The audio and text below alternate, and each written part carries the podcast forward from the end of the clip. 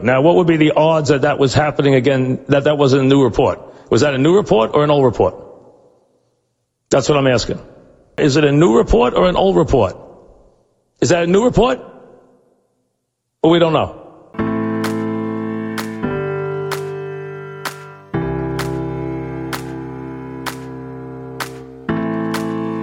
A seasoned sports fan teams up with a millennial, opinions may vary, but the debates assuredly won't disappoint. Check your sources. It's new report, old report. Here's your hosts, John Lund and Al Renauto. Well, Al, another exciting week in athletics. The kings of college football have fallen. The National Football League playoffs are set. And the Lakers, well, they've looked better. But we'll start with college football and a story worthy of a Disney movie, worthy of uh, 30 for 30, worthy of tales down in Georgia for the rest of people's lives, as finally Kirby Smart was able to slay the dragon that is Nick Saban and the Alabama Crimson Tide. The Georgia Bulldogs, after 40 years, can finally say they are national champions of college football, led on the backs of one Stetson Bennett. Who would have thought Stetson Bennett, the rise, the fall, the rise again, would lead the Dogs to a national title in somewhat as the score would lead you to believe, convincing fashion, although in typical Alabama fashion. The game was theirs for the taking in the fourth quarter with a lead, 10 minutes to go. You thought, here we go again. The storybook will write itself as it always does. And Alabama, even in a season where they're not the Alabama that we know, is still going to somehow find a way because of Nick Saban and a Heisman candidate throwing the ball to varsity high school wide receivers. But it was not to be. Stetson Bennett comes up with the biggest plays of his life. You blink, they've got the lead. You blink again. At the end of the game happens. Touchdowns for the defense. Betters in Vegas rejoice. And it's the Georgia Bulldogs lifting the trophy and ending, for a brief time, the dynasty of the Alabama Crimson Tide because they could easily come back next season and do the exact same thing that they always do. But it was Georgia's time, and you called it. We've been very hard on Kirby Smart on this show. It's been his league to win year after year. And unfortunately, Nick Saban always has stood in his way. But you said, nay, nay, not this time. I'm back in Kirby Smart. This is the year. And it worked out. Look at the dogs. And hey, look at us. Finally, the Kirby Smart defense, which has been very good for very long in his tenure, was great. They were great for all of 2021, except for one weekend when they got their heads handed to them after a 10 nothing lead in the SEC title game. And they basically went back to work. They said they were not in shape. They said that the Alabama offense wore them out, that they were huffing and puffing. And Kirby Smart said that they spent that month literally getting themselves in shape, their defensive linemen, the linebackers, etc. So they were ready to chase down the Heisman Trophy award winning quarterback. So they were ready to attack, attack, attack, and attack again. And they were relentless. They were in shape. They were ready. They were hungry. And quite frankly, both defensive lines dominated the game but the Georgia defensive line and front seven was tremendous. They were heroic. They were everywhere. They looked like a jailbreak. Bryce Young had very little time to throw. He was pressured constantly. When he tried to get away from pressure, he was run down by this group of pass rushers and linebackers that can flat out run like the wind and hit like freight trains. Alabama was not able to run the ball. They were not able to finish drives. They were not able to take advantage of field position where they had to settle for field goals, having one blocked. And Georgia, which stumbled out of the block early and couldn't do much offensively, eventually started to be able to run the ball. And their offensive line took over the game. They gave Bennett just enough time because he also was harried. He also was pressured. One terrible turnover on a questionable call, but probably the right call. Looked like it might flip the game in Alabama's favor, and it did for a few minutes. But that's when Ben when Stetson Bennett, the fourth head, is, is fourth or third? It's fourth, right? Stetson Bennett, the fourth, correct? That's right. I got my numbers correct. Yeah, that was his finest hour, rebounding from the turnover, and I, give Kirby Smart and the offensive coordinator credit. They came out throwing. He wasn't afraid. Three straight throws, three straight terrific throws, uh, put them in scoring position, and then, you know, drew him off sides, got a free play, great throw down the right sideline, great catch by the freshman wide receiver. They take the lead, and the defense did the rest. But there were a couple times where I was really questioning uh, their strategy. Uh, they had a couple times gotten good chunks on first down and then ran a couple trick plays. You know, earlier series they had a, a second and four. They ran a tight end reverse uh, to not the hot shot, to not number 19, but to the other tight end. They lost yardage. And then I think what followed, I think the next play was the turnover on the rollout when he was pressured uh, that resulted in the goofy quasi throw push fumble uh, that headed out of bounds that they wound up calling a fumble eventually. Uh, the Alabama defender nonchalantly grabs it out of bounds and manages, not of his own doing, but really dumb luck because he didn't even think it was a fumble recovery, stays in bounds by a shred. They get the ball, they score. And it looks like, oh, here we go again. Here we go again. Goofy play. You know, Alabama gets the break in the first series where they rightfully reversed the Bryce Young fumble into an incompletion that would have been a touchdown.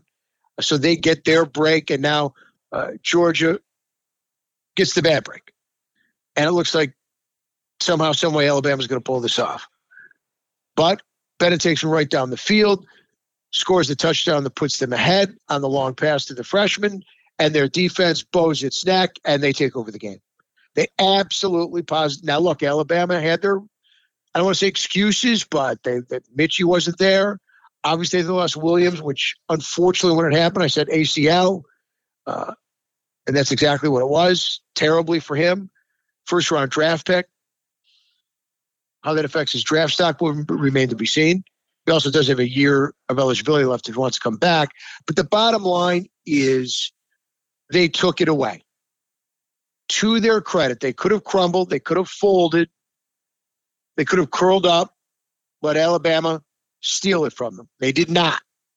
They stood tall, their defense took over, and they took the game away from Alabama. They took it away with pressure, they took it away with sound tackling, and Bryce Young had nowhere to go. Absolutely nowhere to go. He was pressured constantly down the stretch, in his face, knocking him down, sacking him when he rolled right. And they weren't just knocking him down gently. These were hits that you know, a level above in the NFL, maybe roughing the passer. They let you play in college. And I'm telling you, these guys hit like absolute freight trains. I don't see how some of these guys get up. And they get up and they get right in the guy's face, both sides. These guys are like guided missiles. You know, 6'3, 6'4, 240, 6'3, 220. And then you got the big guy in the middle who's about six foot two and, and 340 who's making plays and who admittedly said he was shot in the SEC title game. That they were sucking wind, that the pace of the Alabama offense tired him out. Not this time. They were fresh and they wore Alabama out. It was the Alabama defense that was wearing down down the stretch because the uh, excuse me the the Georgia offensive line took over the game, and they were able to ram the ball down their throat. And I don't say it was good to see, but it was nice to see. It was nice to see Georgia have their day. Kirby Smart, who we ripped to shreds, yours truly, been annihilating him for years, inability to win the big game, bad clock management, terrible decision making. This time, finally, especially down the stretch, all the right moves. And his defense simply took over the game and won him a national title after Bennett came back nicely and got them the lead with a comeback drive. His defense made sure this game, this championship, this time is ours. And for the first time since 1980, led by the great Herschel Walker, probably the greatest freshman college football player, certainly of my lifetime and in history, since he led them to their national title in 1980. Georgia raises the trophy. Georgia wears the crown. Herschel, uh, great on the field, not so much off it anymore. Let's Uh, just that- leave it at great on the. day. Let's Great just the leave it at great on the field Great on the field. and move on. 10 minutes left after that fumble happens, you just get the feeling here we go again, though. This is it. Alabama takes, I think, four plays to score the touchdown, take the lead, and you're like, now here's going to come the mistake. What is Georgia going to do wrong here to quickly give the ball back to Alabama, a three and out? They had all the momentum in the world. You blinked, and four plays later, they take the lead right back, led by that dime from Stetson Bennett. He had a free What play, he took a I- shot, I and it was liked the best pass you saw all night. that. I loved the throws right out of the box, first and 10, good protection, nice clean pocket, beautiful throw to start the drive. Yeah. That showed me something. Right. It Eight- showed me that there was no yards. fear, Here we go. not intimidated. And to the offensive coordinator's credit, he showed the confidence in the quarterback to turn him loose. And I thought that was huge. If didn't come on a first down, run the ball up the middle. And then the other it goes completely the other way. Just like we've been used to seeing Alabama do this to teams, Georgia does it. Three and out, and then they score. They have the lead by eight, and you think, okay, you still are giving hope to Alabama because of what we've seen all these years, what we've seen in the Auburn game. They're never out. And I thought once they got to midfield in that drive, now time obviously isn't on their side. They need to score. They need to get a two point conversion. If they don't get the two, they still need time on the clock. But it seemed like Bryce Young just tried to get it all in one pass. I agree. I, I, I was surprised. Now, thought let me tell you though, the, the first pass was it, and and he it dropped. He did have a great couple first passes before the interception. Where at that point he was kind of like, Jesus, let me just throw it up there at this point because my guys can't catch. But I, thought was surprised they he would was be more throwing it so patient, especially because of the situation with the receivers. Yeah. I thought they would use the middle of the field. Just get a first down, Uh, keep it going. In, in, instead, boom, he went for it. You know, the, deep, deep, twice in a row. Yep. Uh, I, I thought he would be more patient. I thought they would try and run some things, you know, over the middle. Uh, you know, use the tight end, uh, use Robinson you know, out of the backfield. Where they completed a nice third down completion too, because he's a really good receiver. I think he's going to be a good pro. Uh, I like him as, uh, you know, one of those guys you, you get in the third, fourth round, maybe higher, because he can do a lot of the things, especially you know in today's NFL. This guy who can go out there, he could, catch 50 balls as you know out of the backfield. Uh, I, I like him a lot, but I thought they would use him more. I thought they would use the tight end more, and I, I you know they always thought middle of the field, and they went for it. And his young guys really weren't able to create any separation. Uh, and to the Georgia defensive backfield's credit, they covered well. They covered well.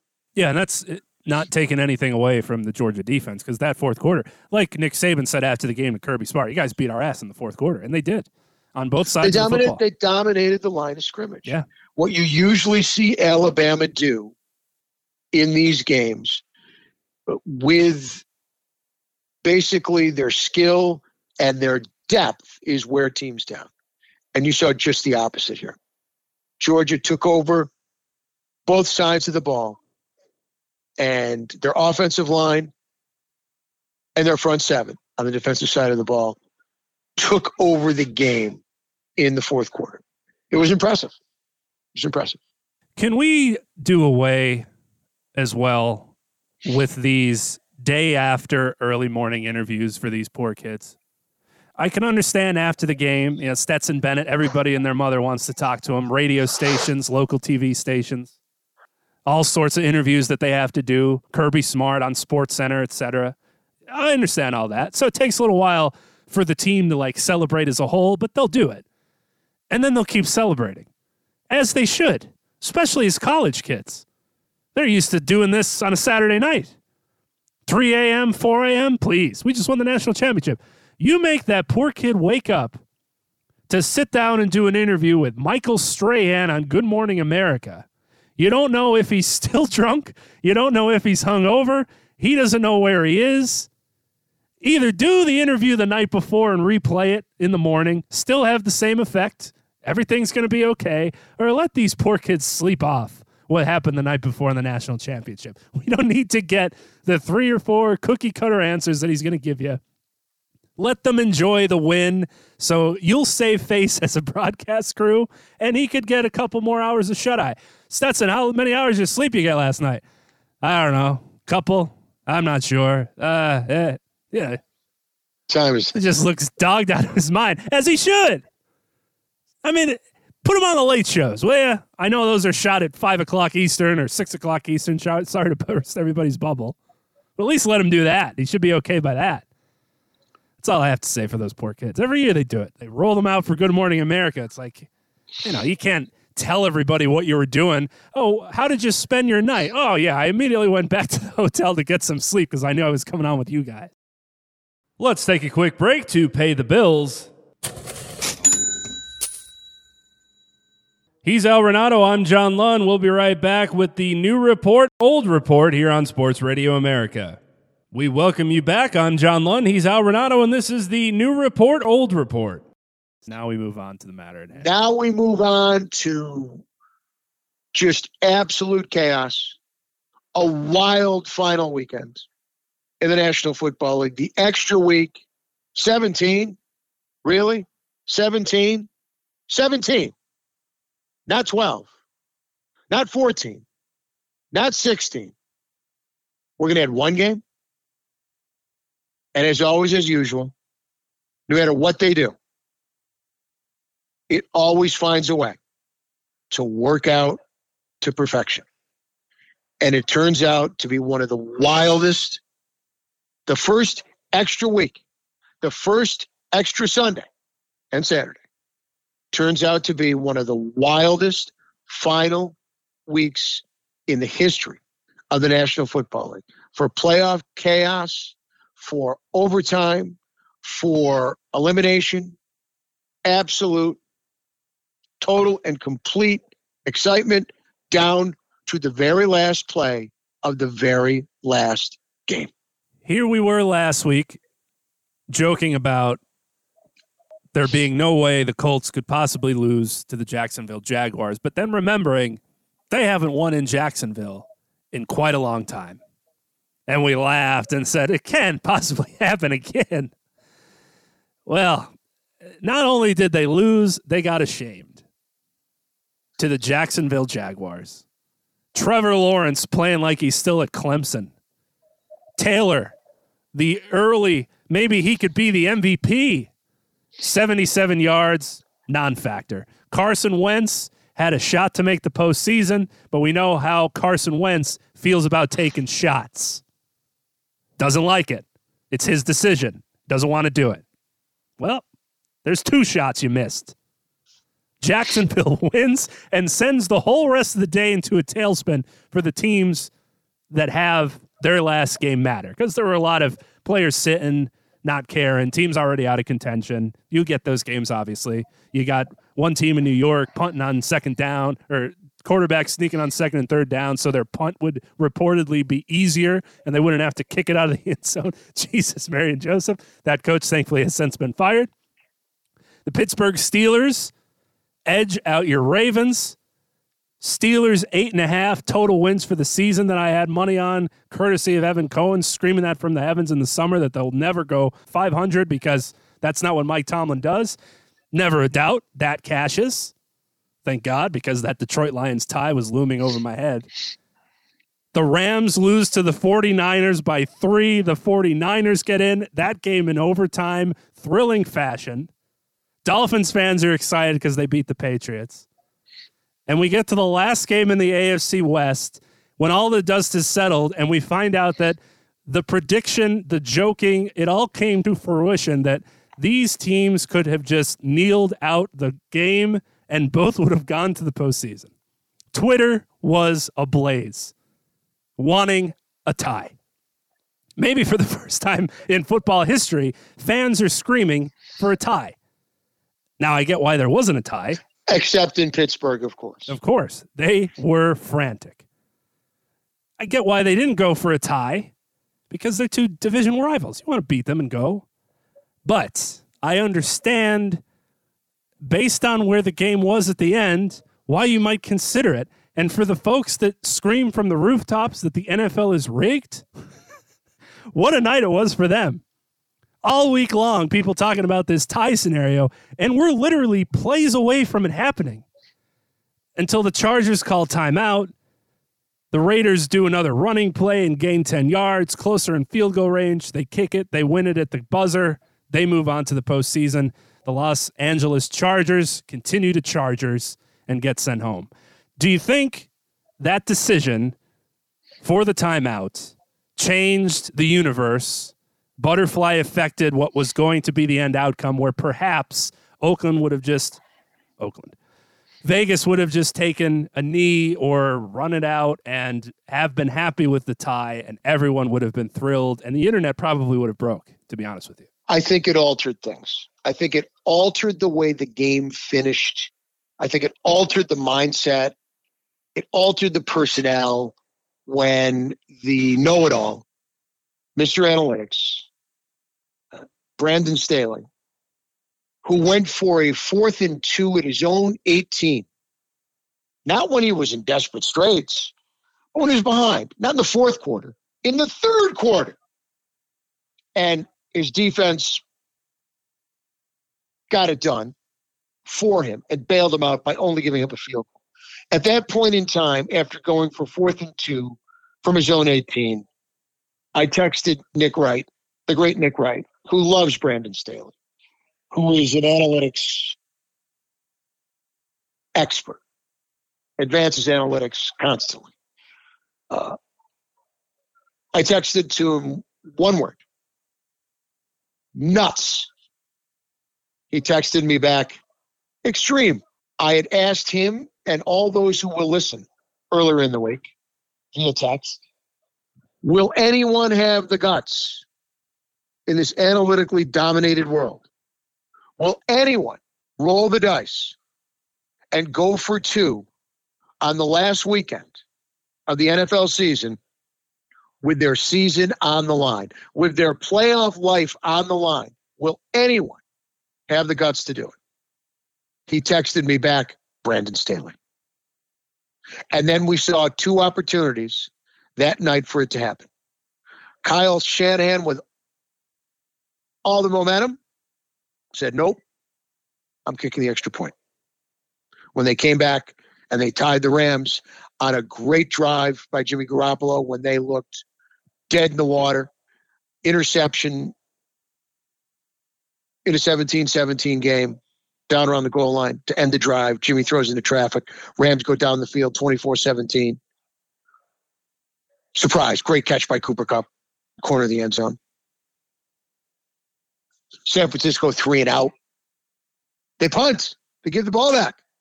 Does it go for does it go for a fourth and long? And rightfully so. Brandon Staley. He punts on fourth and 18. 49ers gets the defense, the defense gets Jimmy G the ball back. And Jimmy G takes him down the field masterfully. They score the touchdown. And with a chance to go for two, they kick the extra point and play on into overtime and win in overtime. Opportunity number one. Then comes opportunity number two. Nick Wright's guy, dead in the water, down two scores. This is over in Vegas, crowd going nuts. The Adonis quarterback takes him down the field. They get the touchdown and two point conversion. They're now within a touchdown. Get the ball back. Convert fourth down after fourth down after fourth and long, fourth and long, fourth and long. They keep it up. They keep doing it. They pull a rabbit out of the hat. And then after an incredible catch along the sidelines that they rule incomplete. They change the ruling. They call it complete. The young stud has one more chance on virtually the last play of the game. And somehow, some way, the Raider secondary allows Mike Williams to get open in the end zone, and he makes a fabulous diving catch. And now Brandon Staley does indeed have his chance to go for two, to go to the playoffs, or go home. And he kicks the extra point. And I just texted Nick Wright, no guts. Then they go into overtime. They go back and forth. They each kick a field goal. Raiders have the ball back, and lo and behold, they keep showing the one Pittsburgh fan who now is having a shit hemorrhage. He's like, You got to be bagging me. This cannot be happening. A tie got me into this situation, and now a tie is going to send me home. Why did I wear the, these clothes? Why what am I, I doing? In, what am I doing in a Steeler jersey here in L.A.? Mike Tomlin already's fallen asleep after he somehow, some way, sucked out again against my Ravens. And lo and behold, here comes Brandon Staley again. After a third and eight conversion on a great throw that got them just inside of midfield to keep the ball, the Raiders start running the football.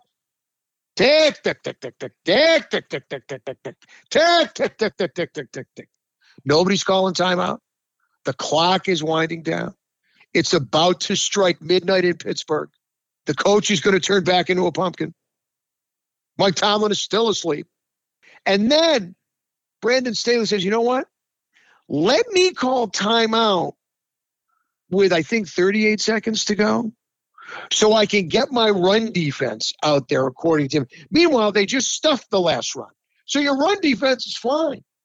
And lo and behold, against his run defense, after the Raiders have had the time to take a breath and formulate what they want to do instead of just letting the clock run and letting the Raiders, in all probability, run out the clock, Brandon Staley stops the clock. The Raiders think about it.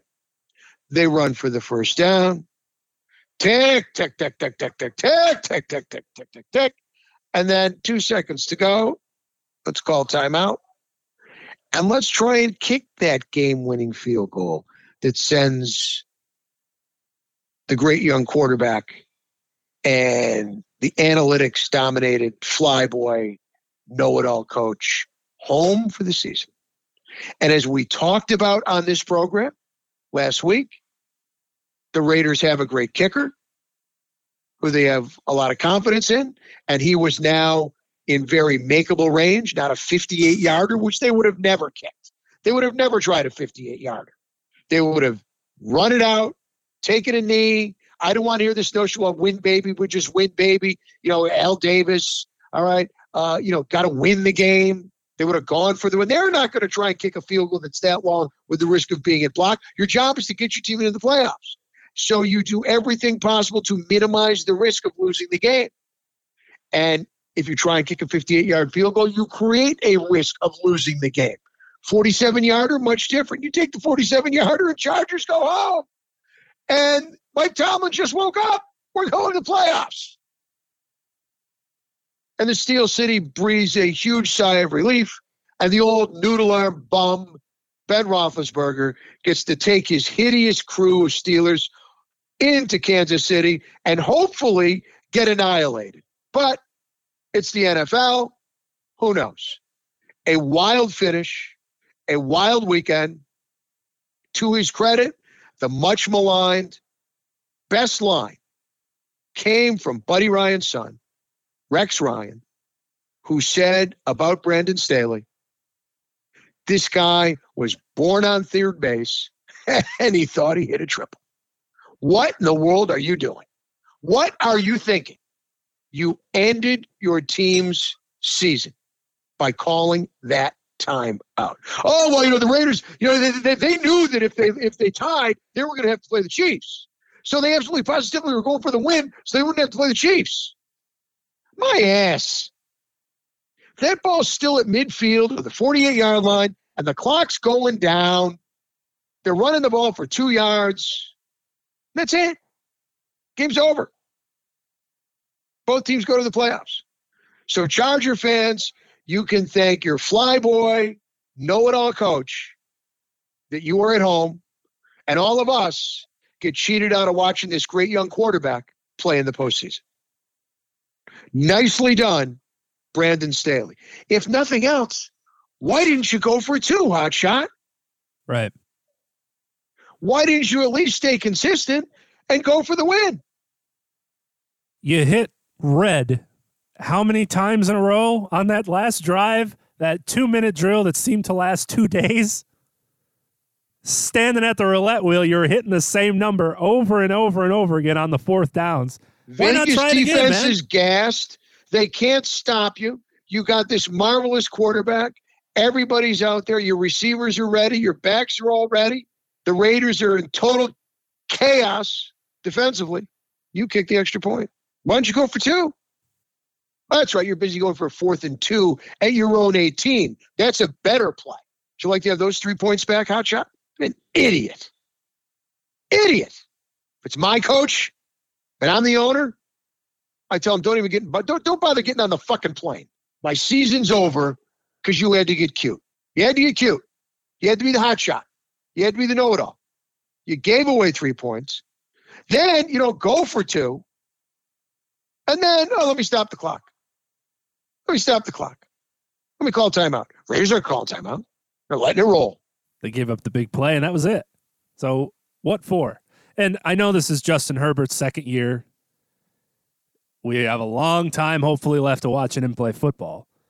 But as you mentioned about the owner, this is when you have to cash in on your young star franchise quarterbacks, no pun intended. And these opportunities are fleeting. It's hard. It's hard. Schedules are hard. Injuries, retirements, free agency. Anything can happen in the National Football League, and it usually does. Just look what happened in Jacksonville. All you had to do was beat the worst team in the league, and you got embarrassed. You got pummeled. You got throttled. They were never in this game. No. It looked like Jacksonville was playing to go to the playoffs, and the Colts were the worst team in the league. That's how badly the Colts played and how well Jacksonville played. This is a league where we have seen that anything can happen from week to week and season to season, and you pissed away an opportunity to go to the playoffs because you have a coach who thinks he's smarter than everybody else. And the Raiders, meanwhile, get rewarded on Saturday, traveling to Cincinnati to play the Bengals, who finished 10 and 7, but you would have swore by the commentary around Joe Burrow for the last couple weeks that they went undefeated. So, interesting scenario and storylines for that game because there's a lot of believers in Joe Burrow and the Cincinnati Bengals now. Well, I'm certainly a believer in Joe Burrow, and I, I this is one of the most interesting games of the weekend for me. So, why don't we start there? Since I believe it is the first game of the weekend. Yep, correct first I'm wrong. game, right out of the gate. So let's take them game by game while we have enough time. You rattle off the schedule. I'll let you lead off. Tell me what you think. Uh, the Vegas Raiders who found a way with their interim and hopefully uh, eventual head coach make their way into the playoffs against the Go Go Bengals in the jungle. Joe Burrow, Ja'Marr Chase, their offense, which has been hitting on all eight cylinders with Joe Mixon and Tee Higgins from Clemson, and you know, the wild bunch on offense. He's turned into the second coming of hurry now, kids. Google him. Old report special. The mad bomber Daryle Lamonica of the long, long ago Oakland Raiders. Before Ken Stabler, before Jim Plunkett, after George Blanda, with George Blanda. Joe goes deep, baby. Joe nickel and you. Joe's stepping up and he's looking long. Who do you like and why? I like the Bengals. and I like their offense more than the Raiders' offense. I think last week might have been one of those that ended up being their postseason game type deals. Not to say that since he's going to blow them out, but being at home, that crowd's been hungry just to get to the postseason for years. It's going to be a crazy environment down in the jungle. And I'll give Joe Burrow and co the benefit of the doubt for this. Although last week we said everybody was talking Chargers, the boy wonder, this is it. And here's Derek Carr, that gnome looking Marv from Home Alone after he gets electrocuted ass. He finds a way somehow, some way when you think that he's not going to be able to. So here's another opportunity for that to happen. But I like Cincinnati to move on. I'm not obsessed with Cincinnati thinking they're going to the Super Bowl, but I think they get through the first round. I am going to agree. I do not give you know, a lot of credence to uh, you know momentum at the end of the regular season. I think it ends as soon as you get into the playoffs because it's a totally different mindset. It's a totally different world. Neither one of these teams with playoff experience. Derek Carr, remember last time they got there, he got hurt. To his credit, these guys love him.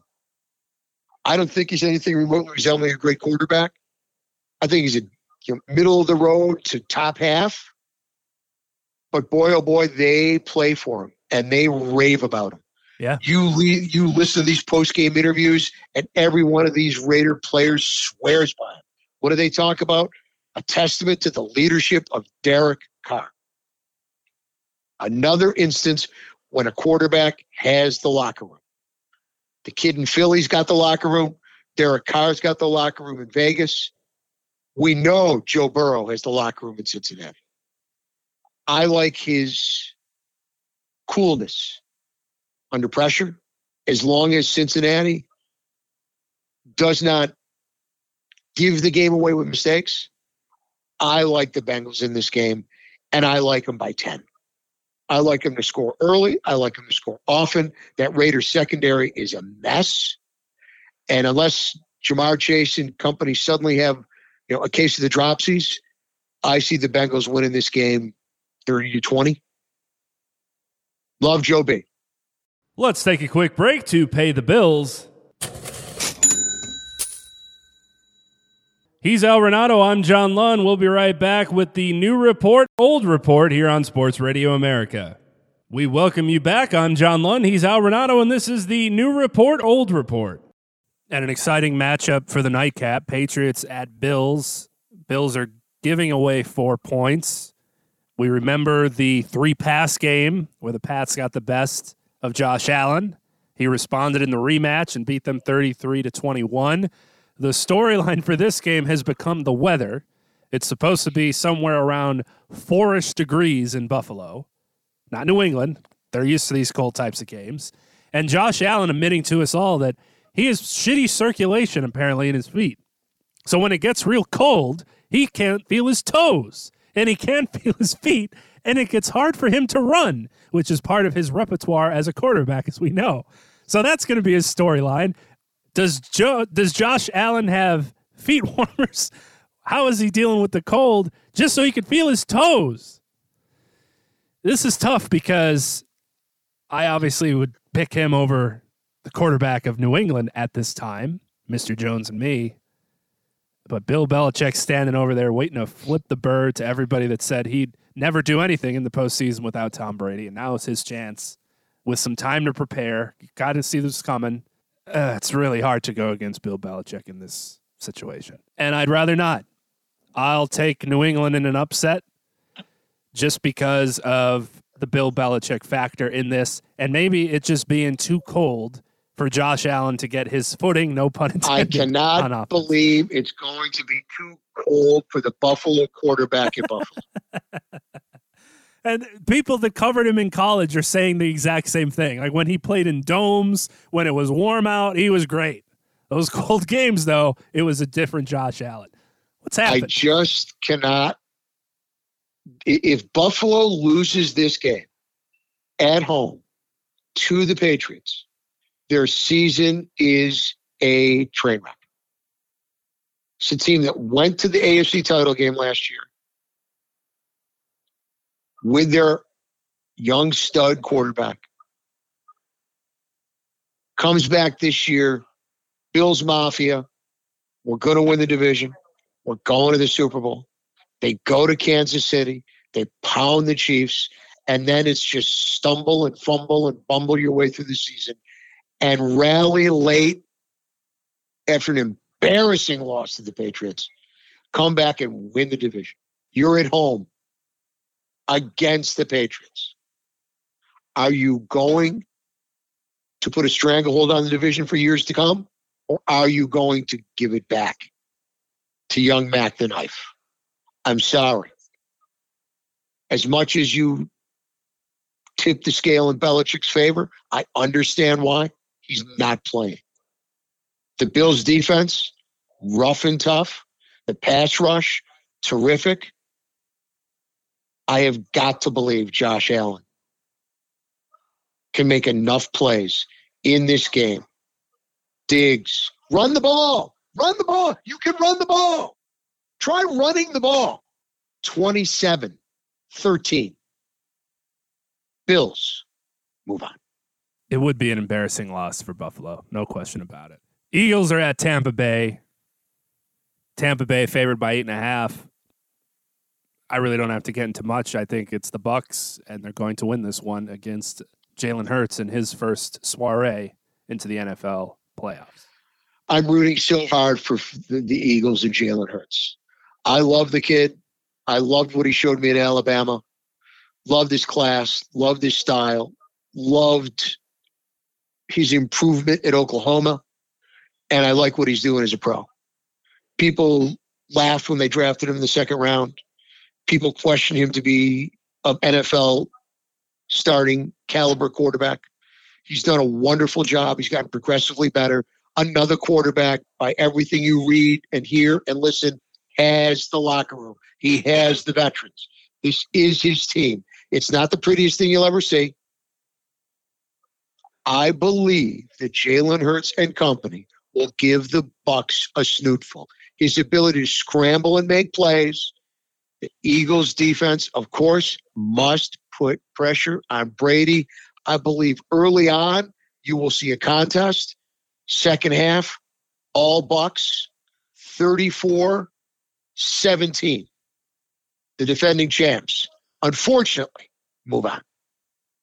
The NFL gets their wish in a historic rematch because the 49ers were victorious in the last week. They now go to Dallas to play the Cowboys. Spread's just three in favor of Dallas, so uh, pick them if you include how the stadium will be. Although, as we know from playing games at Dallas, the 49ers fans will travel and may potentially be louder than them. The Dallas defense, I give the edge to against Jimmy G. And even if the Cowboys offense doesn't figure itself out, which they haven't seemingly all season, ups and downs through the roof, I think they do just enough to move on. I agree grudgingly because as much as we love the Dallas personnel, they haven't beaten anybody who's any good all year. They've beat up on bad teams, and they've even gotten beaten up by a particular mediocre team from Rocky Mountain Way, where they were embarrassed. Can Dak Prescott finally play well against a good team? Can that marauding pass rush get it done against a good team, not a crappy team? They've been beaten up on bums and taken no prisoners all year. This is a rough and tough bunch. How much did last week take out of them? How much did playing for their lives in overtime, going the distance, getting roughed up a little bit in terms of injuries, but down the stretch, ramming the ball down the high priced Rams defense throat? If they can do that to the Rams, why can't they do that to Dallas? If they can run the football against Dallas the way they did against the Rams, they'll win the game, barring a Jimmy G absolute train wreck of a game, a turnover fest. The key to me, pressure on Jimmy G not that mobile, bad thumb. He'll turn it over for you a couple times. Jimmy G throws a couple INTs in this game, he won't get away with it. I have to believe that Dak Prescott and that offense will make enough plays. And as much as I love Deebo Samuel, who's been one of the very best players in the National Football League this year, and they're big tight end, and they're running it. That's the thing that scares me if I'm Dallas. If I'm a Dallas fan, I'm concerned at what they did to the Rams defense in the second half, where time after time they ran it right at them, right down their throat with their two running backs, and Samuel attacking from all corners. So this is a coin flip of a game for me, I believe, more than any other. I'm going to give the nod to Dallas, but it's really half assed. I'm almost, if you put a gun to my head, I'm almost ready to say 49ers. Yeah. But I'm going to say Dallas just for Dallas's sake because they're home, Dak, the weapons, Jerry Jones. However, this is, to me, the best, far and away, best opportunity for the underdog to not just cover, but to win the game. Because next, to cap the night, Steelers at Chiefs. Unfortunately, I don't think that would be it. As happy as I would be to see the Chiefs lose, not necessarily to see the Steelers win, because Big Ben in his goodbye tour has been put on a pedestal worthy of sanctum. I'm not sure if people remember who Big Ben is as a person, perhaps forgetting his life. I'll take the Chiefs. The Big Ben farewell tour can't end soon enough. Farewell. Good riddance. Take your 30 for 42 for 17 yards, all right, into retirement, averaging 1.2 yards a throw with a quarterback rating of minus 30. Enough already. Enough. Please, Chiefs, finish them. Finish them in style. 96. Let's have one of those games. Let me give me a final score we've never had before in the history of the NFL. How about 96 to 3? That's a good score, Gami. I feel like if you get to 96, you don't have to worry about what the other team's going to get to. I think I think we'll get it. Please beat them into submission. I don't want to hear another Mike Tomlin press conference. I don't want to see Boswell come out of the field and kick another game-winning field goal. I, I just no more. Please, Big Ben, just go away. Thank you, though, for the nine wins. Cardinals Rams in a special Monday night football edition of the postseason. Anything to get another buck and more eyes on the game. Just one game, everybody will watch, etc., etc. Everybody falls for the trap. Cardinals at Rams. Spread is four in favor of Los Angeles. Two obsessed head coaches, two well minded head coaches. A lot of pressure on said head coaches.